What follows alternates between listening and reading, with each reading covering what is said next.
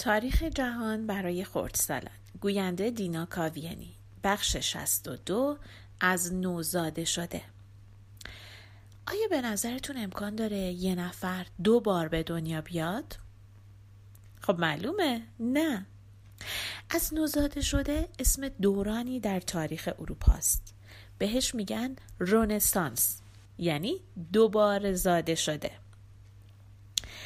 عصر پریکلس رو یادتون میاد؟ دوره ای که مجسمه ها و بناهای زیبا در آتن ساخته شد. در قرن پانزدهم میلادی هم همه مردم به دنبال اسم و رسم و ثروت راهی آمریکا نشدن. بعضیاشون توی اروپا موندند و کارهای خیلی جالبی انجام دادند. بعضی از بزرگترین هنرمندانی که دنیا تا حالا به خودش دیده در اون زمان در ایتالیا زندگی می کردند. معماران بناهای زیبایی مثل پرستشگاه های قدیم یونان و روم و مجسمه های تقریبا شبیه مجسمه های فیدیاس می ساختند. در اون زمان کتاب های نویسنده های یونان کهن چاپ می شد و انگار مردم دوباره داشتن عاشق شعر و شاعری می شدن. انگار دوباره آتن عصر پریکلس زنده شده بود. برای همینه به این دوران رونسانس یا از نوزاده شدن میگن. یعنی دوران بازگشت هنر و ادب. یکی از بزرگترین هنرمندان دوره رونسانس میکلانج بود. میکلانج نقاش، پیکرتراش، معمار و شاعر بود. وقتی به کار ساختن مجسمه یا کشیدن یک پرده نقاشی مشغول می‌شد اونقدر در این کار غرق می‌شد که گذران ماه و سال رو متوجه نمی‌شد. ولی در پایان کار چیزی درست می کرد که حتی امروز هم مردم از سراسر سر دنیا برای تماشای اون میرن. امروزه بیشتر مجسمه سازا وقتی بخوان یه مجسمه درست کنند اول اون مجسمه رو از گل رست درست می‌کنن بعد از روش قالب می‌گیرن یا توش مفرق میریزن یا اون از سنگ می‌کنن اما میکلانج این کار رو نمی کرد. میکلانج وقتی چشمش به یک تیکه سنگ میافتاد اون مجسمه ای رو که بعدا ازش میساخت تو دل اون سنگ زندانی می‌دید و اونقدر با اون سنگ کلنجار می‌رفت و دورورش رو میتراشید تا چیزی رو که می‌خواست از دل سنگ بیرون می‌کشید.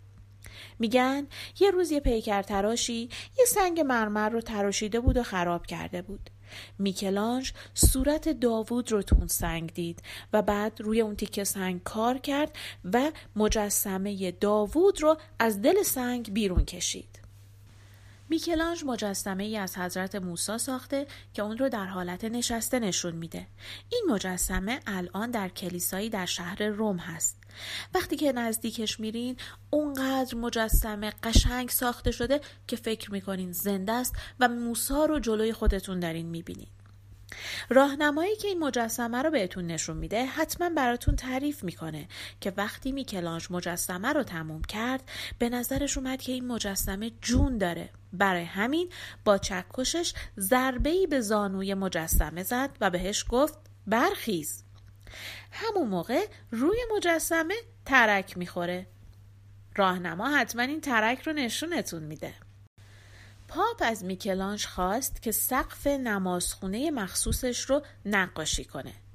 نمازخونه مخصوص پاپ اسمش نمازخونه سیکستین بود. اولش میکلانج این کار را قبول نکرد و گفت که پیکر تراشه نه نقاش. ولی پاپ اصرار کرد و بالاخره میکلانج قبول کرد. وقتی این کار را قبول کرد از دل و جون نقاشی کرد. میکلانج چهار سال رو در نمازخونه سیکستین گذروند و از اونجا بیرون نیامد. زیر سقف چوب بستی بسته بودند که میکلانج روی اون دراز می‌کشید کتاب مقدس یا شعر می‌خوند و هر زمانی که فکر می‌کرد حالش مساعده نقاشی می‌کرد. میکلانج در اتاق رو قفل کرده بود و حتی اجازه نمی‌داد خود پاپ هم به اونجا بیاد. دلش نمی‌خواست تا وقتی کارش تموم نشده کسی کارش رو ببینه. دلش می‌خواست تنهای تنها باشه. با این همه پاپ که فکر می‌کرد خیلی آدم مهمیه یه روز سرزده وارد اتاق شد.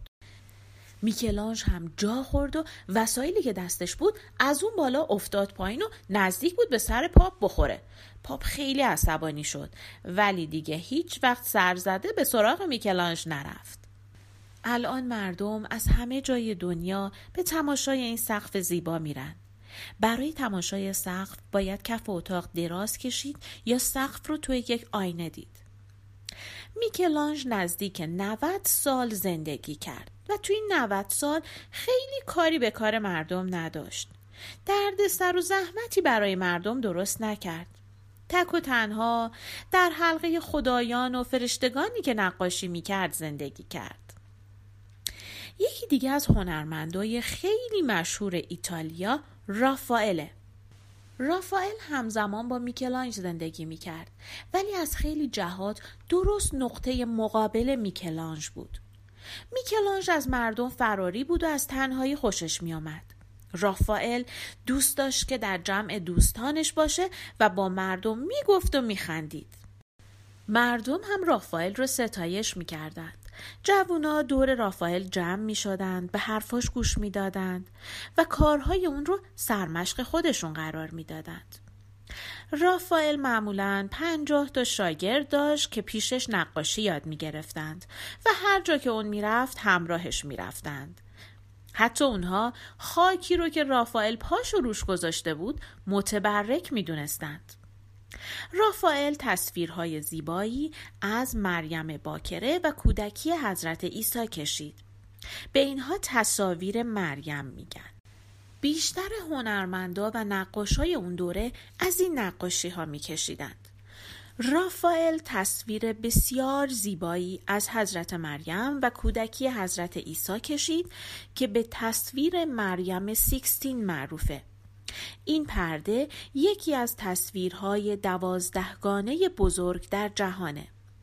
این تصویر برای کلیسای کوچکی ساخته شده بود. اما الان در تالار نقاشی یا نگارخانه در اتاقی جداگانه نگهداری میشه.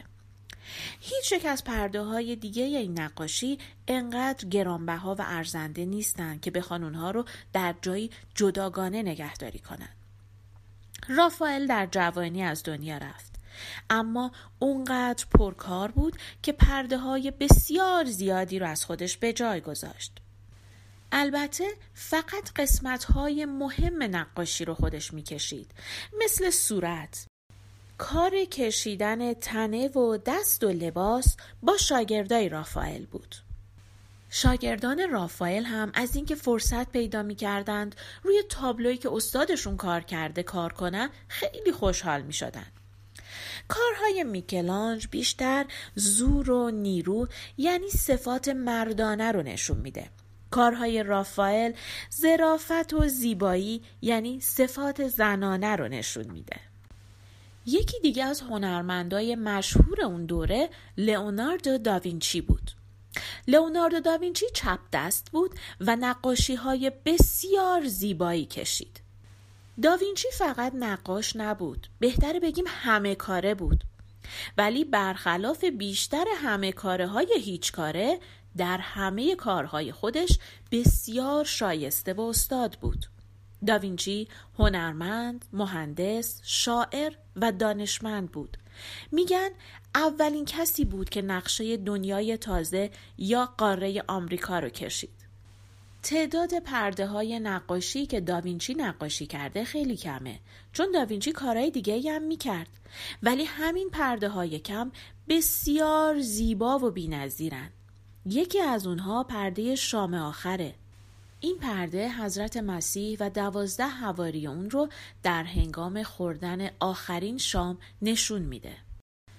پرده شام آخر مثل پرده تصویر مریم سیکستین یکی از شاهکارهای دوازدهگانه نقاشی در دنیاست.